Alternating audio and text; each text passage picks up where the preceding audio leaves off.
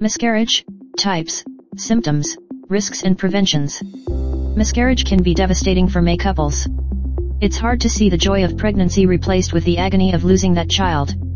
Miscarriage is common and natural occurrence early in pregnancy.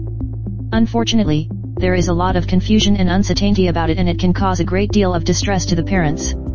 There are several types of miscarriage, which happen at different stages of pregnancy. Chemical pregnancy.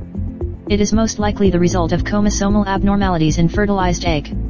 Missed miscarriage.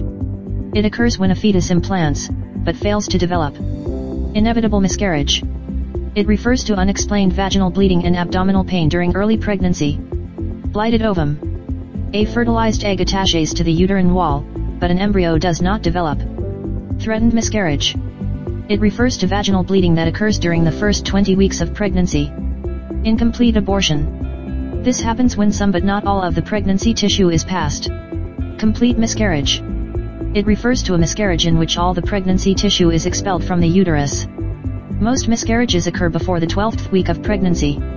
Signs and symptoms of a miscarriage might include cramps, low backache that may range from mild to severe, abdominal pain and bleeding that progresses from light to heavy.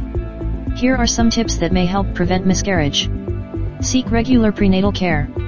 Avoid known miscarriage risk factors such as smoking, drinking alcohol, and illicit drug use. Take a daily multivitamin. Limit your caffeine intake. A recent study found that drinking more than two caffeinated beverages a day appeared to be associated with a higher risk of miscarriage.